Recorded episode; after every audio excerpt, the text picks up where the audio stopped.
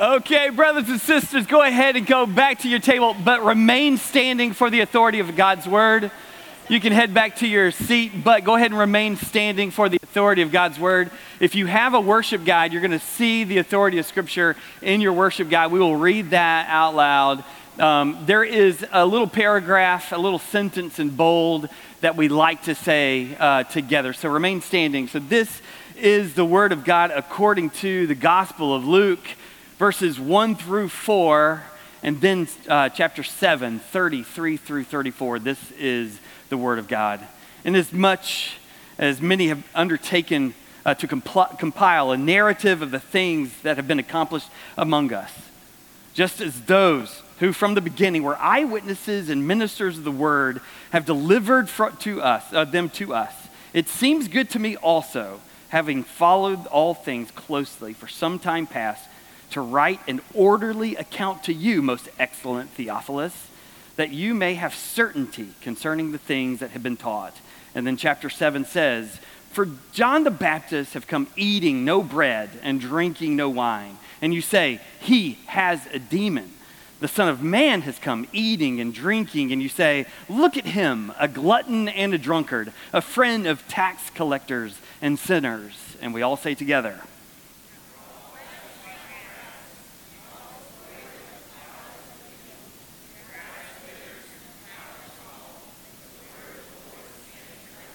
Amen. Go ahead and grab a seat. So, we are starting a brand new sermon series today. Uh, you see the graphic and you see the title.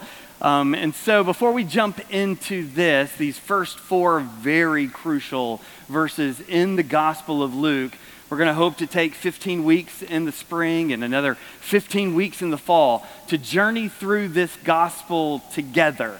Now, we're not going to be able to get every single verse. However, we hope to get the breadth enough to be able to say that we studied and we were able to see this, um, this gospel in its entirety. And to do that, we've picked out the specific passages that have to do with food and drink and table.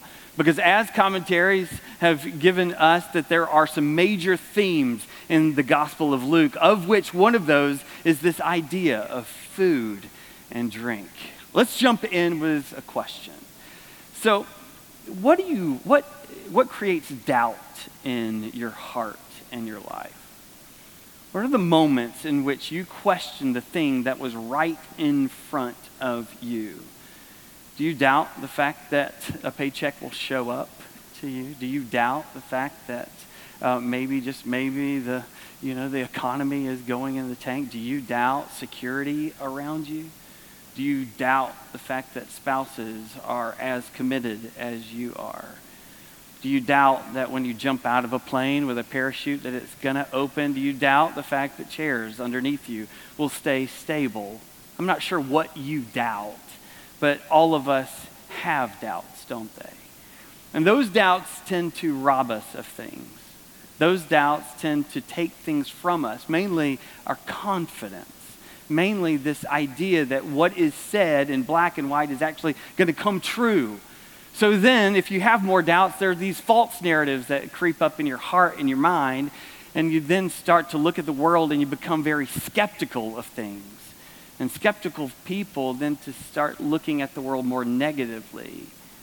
I'm not saying that that's a bad place to be. I've not lived in your life and I haven't been in the relationships than you have. You may have an entire history of people who've walked out on you or failed you, circumstances that have not ended up the way that you wanted. I don't know that. However, even pasty, clean, sterile, insulated people, they still have doubts because that's part of the human existence. The opposite of doubt is, of course, this idea of certainty. That's a much better word, isn't it? Certainty has this idea of stability. You can be counted on. The promises come true rather than being broken. And so certainty is a much better, more stable, more clear word. Those are the, that's the word that we like much more than doubt. The Gospel of Luke starts out with this idea, this idea of something that is for certain. But how do you know for sure that something is certain? that it'll never fail you, that it'll never move, that the foundation will never crack. There's not much in this world. Maybe gravity is one of those things that will always be true. I'm not sure. But here we have the gospel writer. His name is Luke. And he wants to come to us with some type of certainty that you can count on, especially when your faith falters. Something that you can count on when the stories of the Bible become a little bit more like fairy tales than real things. Maybe you have outgrown this book or these stories. But here in our gospel, Gospel of Luke, he wants to tell us something for certain. So, here in the very first paragraph of uh, Luke's gospel, you have these words to write an orderly account. You can kind of see some scientific notions there. To you, most excellent Theophilus, we'll talk about him later that you may have, and let's say it together, that you may have certainty. Oh, no, that's a good word. That's a more stable word. That's much different than doubt, right? That you may have certainty concerning the things ha- uh, you have been taught. And so here we are. We need to step into a season of certainty, something that is concrete, something that is tactile, something that is black and white and truly can be counted on. And so, what are those types of things? What are the, some of the most tactile things in our world?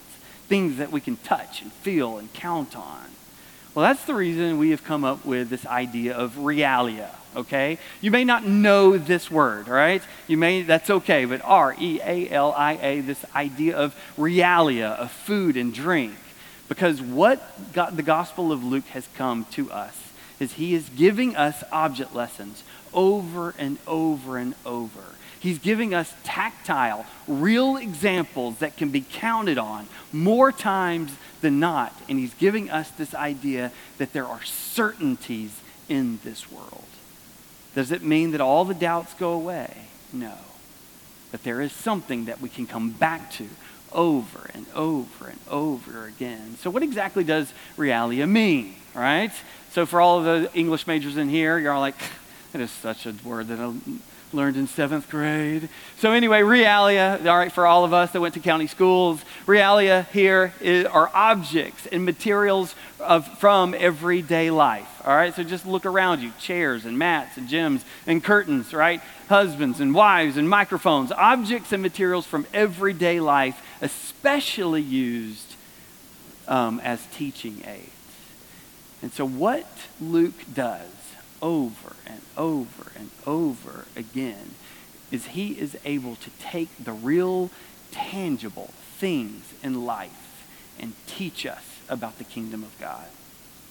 He's going to take everyday object lessons, things like salt and things like wheat and things like a banquet, things like fasting things over and over, all of these tactile, real things to give us an idea that we, right, can count on certain things being there. And so as we get through this passage, we get a clearer picture of who Jesus is. Food and drink and table. Foods right, that we would normally consume, drinks that we would normally consume, a table that we would find ourselves at. Ironically, from the very beginning of 10 years worth, we have had a table on our logo.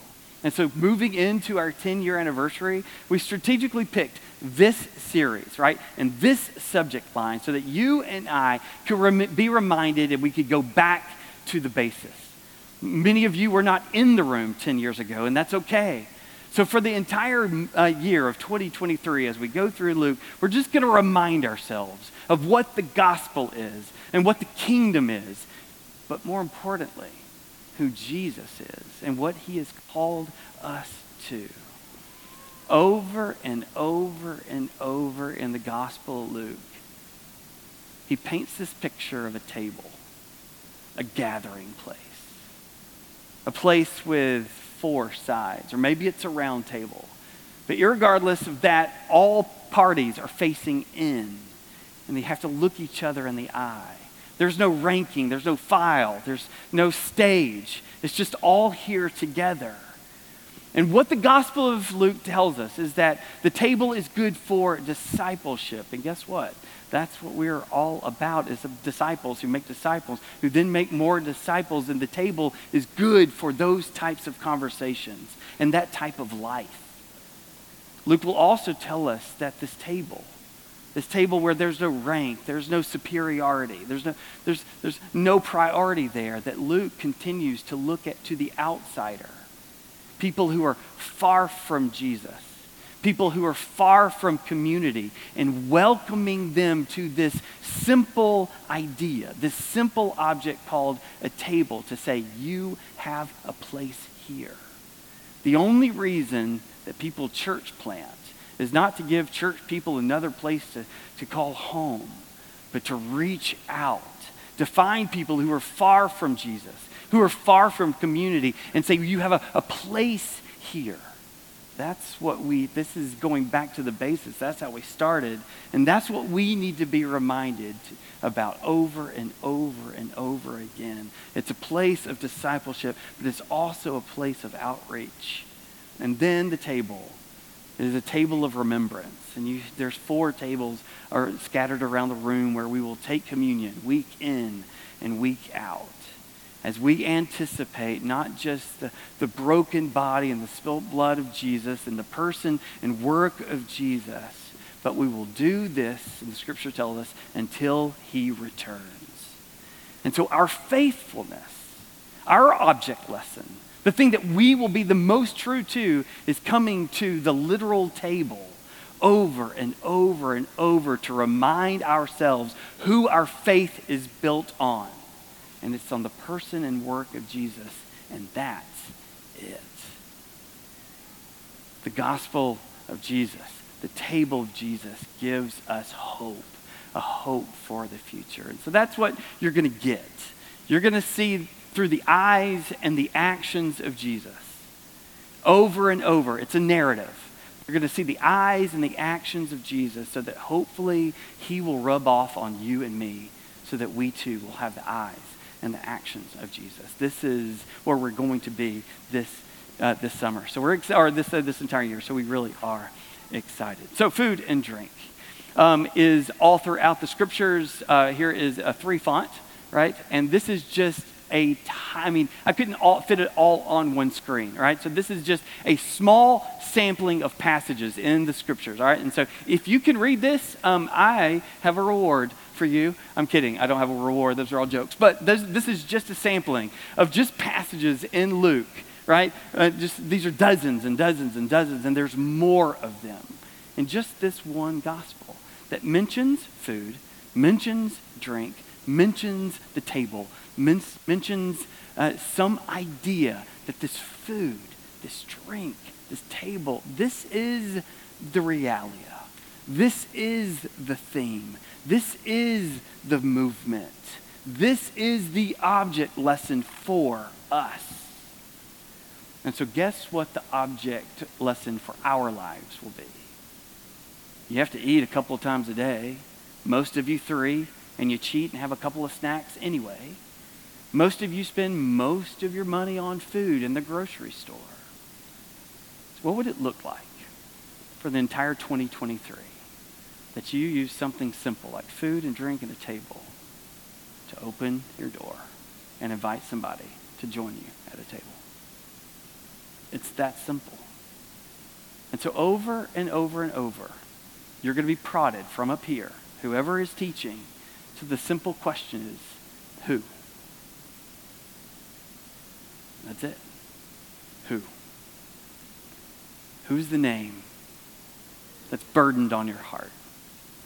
Who are the people in your life right now, far from Jesus, far from community, that you can simply invite in and to have a rich, wonderful conversation of who God is? So here's Luke, right? This is the fourth gospel, or third gospel of our four gospels Matthew, Mark, Luke, and John. We don't know a ton about Luke. He wasn't a disciple of Jesus. Meaning that he didn't follow him throughout his earthly ministry, but he sure does know a lot about him. More likely than not, he is a Gentile. He speaks and he writes in wonderful Greek. He's obviously the most sophisticated of it. Of the Gospels, some people call this the gospel to the Gentiles, or another way to put it, the gospel to the outsiders. The gospel's for us. Not many of us in here are Jewish by nature or by birth, right? And so all of us at once were outsiders being welcomed to the table of the Lord. So the, he is Greek. He's probably upper class he is elevated. He indicates that he's probably has some education and some peculiarities. So there's just there's so much richness in there. Um, so we want you to enjoy this book. And some of you have um, just opposed to writing in your own Bibles, which is okay. So what we've done is we're giving away this booklet here to you guys. So if you want this. It's just a simple booklet with the passage on the left and writing on the right. And so you're just able to journey through this this year. Make sure you put your name on it because there will be 150 of these floating around, and so we will not know whose is who. But pick up one of these at the stoop as you go out. Make sure that you journey through this because we want you to understand the Gospel of Luke, and we want you to understand that everything that he is putting in place is wonderful. So if Luke is unique in that he gives us a, a, Greek perspective. How can we prove that? Well, we would not have some of the wonderful outsider um, stories of the other three gospels. We would not have like the road to Emmaus where they were literally walking away from Jerusalem. We would not have the prodigal son in which the son actually comes home. You wouldn't have some of these other feasts and festivals that are made for the Gentiles or made for people who are on the outside. God, uh, Luke, in his particular, is unique by the fact that he is always looking at the outsider and bringing them in. It's wonderful. And so, where you will find a social outcast, you will find Luke talking about it. So, this is Luke he's also a little bit of he's a he's a doctor and so he's he's very um, he's um, very specific but he's also a historian and we see that in the way that he phrases some things even in the first four verses you see this like in as much i mean first and foremost who starts a letter in as much smart people right so in as much as many have undertaken to compile a narrative and he goes on to say i've also done so right? And so this idea that he's compiling, he's gathering, and so this idea is good. From the very beginning, there were eyewitnesses. So obviously, he's gone and he's done some investigative work and he's gathered all of the information, all the details of, of the life of Jesus to write an orderly account to you. So this historian is doing really good work that you may have certainty. This is Luke's prerogative that you and I would have certainty that the gospel of Jesus, the person and work of Jesus, is real. Over and over and over, he is knowing he's coming at your doubts and he's coming at your uncertainties and he's coming at some of the questions in your life and he's allowing you to have those questions answered in the life of Jesus. And so he writes it down for us. So, where can we find certainty? Where can we find some things, right? Some orderliness. So, where can we have it all compiled? We have it here. It's detailed for us. Little known fact is that Luke is the most prolific of our New Testament writers. Most of us would give that either to Paul or even John, right, depending on how many words that they have written, but it is Dr. Luke an outsider who gets the majority of the words in the New Testament. That's remarkable to me. So if you look at the Gospel of Luke and then also the sequel in the, in the letter of Acts, with those two books, with that two compilation, there are more words in those two units than any other author that pens in the New Testament. Yes, I went back and counted this week. That's just kind of what we do. But he, he writes in this genre of what we call a narrative. He puts it in real time and place. He tells it in a story. He wants you to fall in love with real characters. He wants you to find the tension in real life. He wants your heart and my heart to be in conflict. He also wants that conflict to be resolved in some way. He then talks in elaborate parables and wonderful stories. He captures our imagination over and over and over. And so here we are, and I just want you to have trust and faith in the author Luke himself that what he is going to say for the next year can be trustworthy. But he says it for one reason one reason only so that you may know Jesus. And so that you could see the eyes and the actions of Jesus, so that you too may have the eyes and the actions of Jesus. His gospel is full of facts, real time and real people. All of us know the, the Jesus' birth narrative in Luke chapter 2. How does it start? With Greek names that you can't um, pronounce and districts that you don't know about. Again in chapter 3, and with the introduction of John the Baptist, more names and more districts and more rulers. Because all of these facts are to tell us that in real time, in real place, in real people, this is the gospel of Jesus. So he comes to us and he comes in spirit and truth. And all those things are ethereal by nature that you can't see and touch. This is one of the most practical books in your New Testament because of who Luke is. He wants to prove to someone else that Jesus is real. But more than that, he's not just a doctor, right? So he's precise, he's good. Not ju- he's just a historian, but he's also an evangelist. This is the very nature of both the Gospel of Luke and also the book of Acts. There is a man, right? A single man. His name is Theophilus. And so I want to write an orderly account for you, most excellent Theophilus. There he is. 50,000 words in the Gospel of Luke and Acts, both addressed to one guy.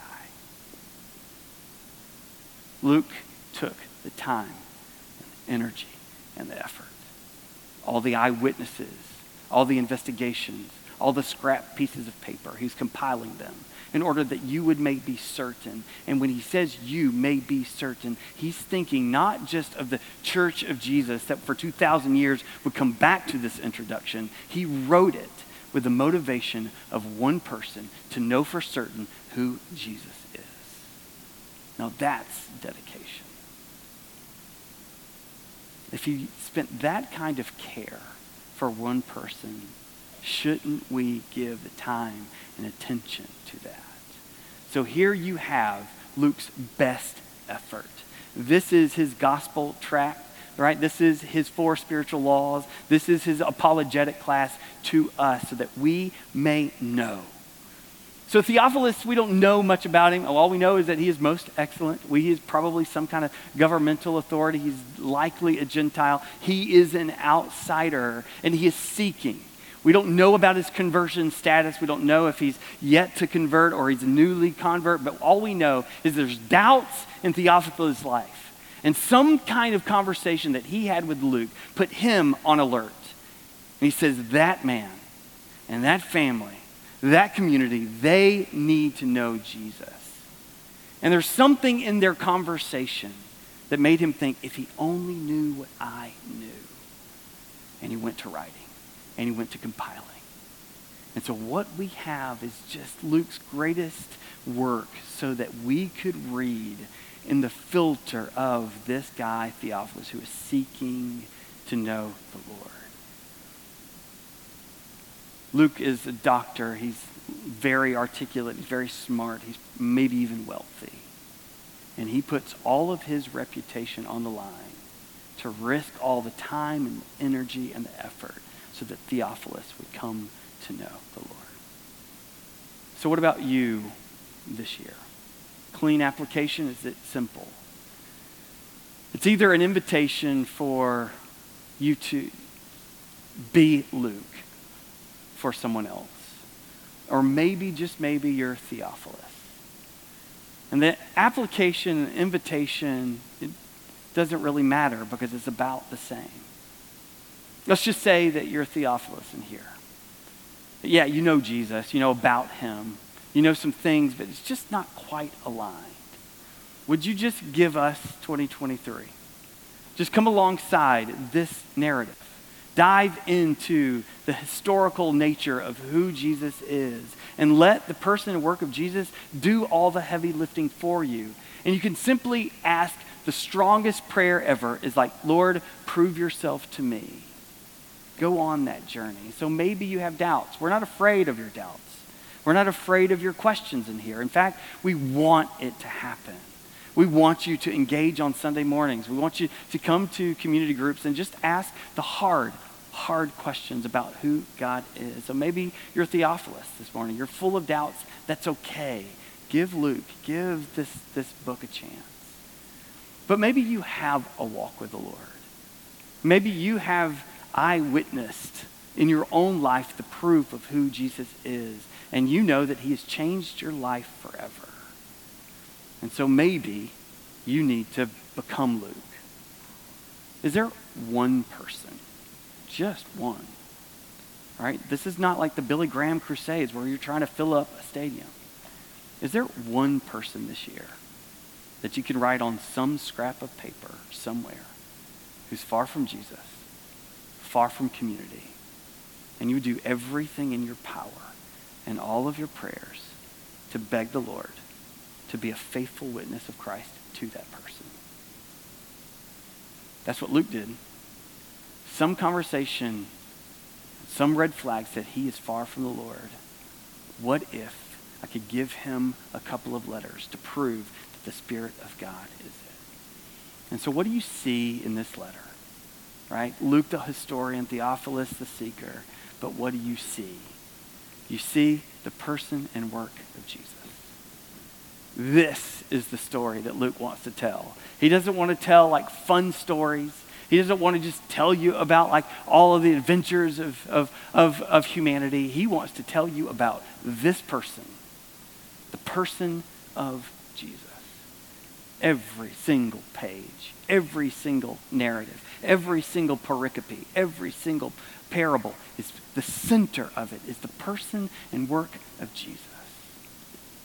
Three different times in three different places in the Gospel of Luke, it's, it starts this sentence here that the Son of Man, who is Jesus, that Jesus came, and they fill in the blanks.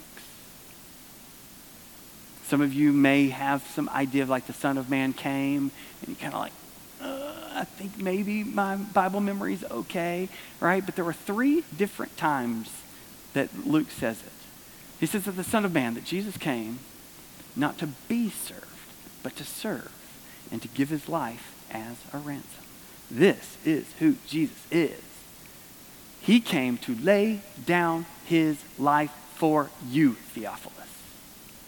And so when you engage your friends who are far from Jesus, when you engage people who are far from community, the only reason our relationship is certain is where their decision on this statement rises and falls. Do they believe that Jesus Christ truly came to give his life for us? He doesn't just say that. He says that the Son of Man, that Jesus also came to seek and to save that which is lost. And so this is his mission statement, right? To go after, to take the next step, to, to, to be the forward thinker, to push forward, right? Because the kingdom is, is at hand. This is what he gets to do. He gets to seek. He is the search and rescue team for us. He knows that our souls are far from him, and he comes at great lengths in order to give us a message that will last for all eternity. So the person and work is that his character is that he didn't come to be served but to serve. His mission is easily to seek and to save. This is what he is going to do. But do you know the third fill in the blank question. That the Son of Man came. Right? Those two you probably know, or at least have some access to some of that knowledge. The third one, not so much. The third one is a little bit more of a mystery.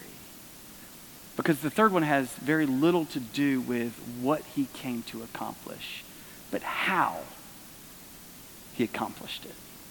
Do you know what the third one is? that the Son of Man came eating and drinking. Luke is no idiot. Luke is smart.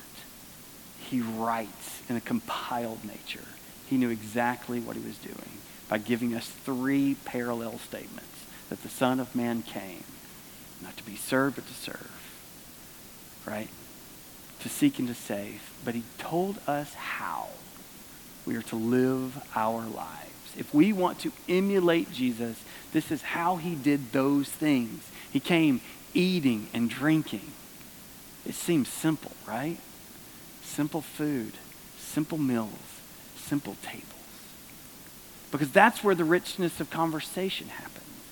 That's where people let down their guard. That's where people want to be heard. When's the last time you sat around a table and on the other side of the table is some guy or some gal that just loves to ask questions? And they simply just like, so tell me your story. And you just kind of rattle off. You're like, is that it? You just rattle some more. And like, tell me more about that. And you just like, you just find yourself oozing just all the information. It's just so good to be known.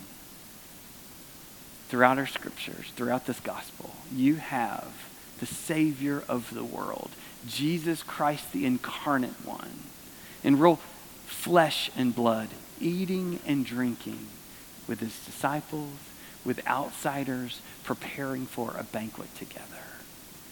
And so the Son of Man came eating and drinking, and you say, Look at him, a glutton and a drunkard, a friend of tax collectors and sinners.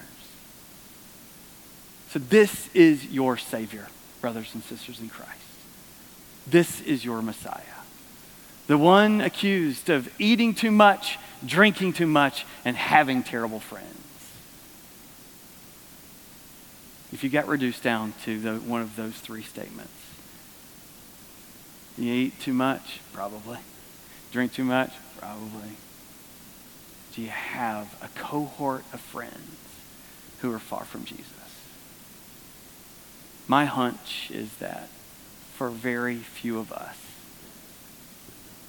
we have very few friends who are far from Jesus, who are far from community. Some of you are amazing in this space, and that's all you do. Like you just spend all your time and money and energy, and for that we applaud. But for some of you, y'all know why you are here to hear that last phrase of your Savior Messiah, that he was a friend of people whose society just kind of was too easily cast off over and over and over. So, what do we do? What do we do under a message like that? Well, we feel compelled we ask our question like, are we the people who are, who are people who are full of Jesus? Are we people who have casually just found ourselves living in Christendom and it just becomes an environment that we're comfortable with? What you have on your screen is what's called a prospectus. A prospectus is a notebook of really well crafted um, syllables and phrases in order to raise a ton of money. That's what it is. And so the elders at Redeemer uh, Church told me to I had to create a prospectus so that I could go out and raise a couple hundred thousand dollars in order to start a church. And so I don't know, it was 12, 15, 20 pages long. I can't really remember. But on one of the early pages, the one on the left is where it is. And there's a paragraph that says that just Jesus, we exist for Jesus, who motivates us, who quickens us, sustains us. He's the one who gives us purpose. He gives our activities direction and is our ultimate hope. That was true 10 years ago in the heart of a church planter that didn't even know if it was going to make it.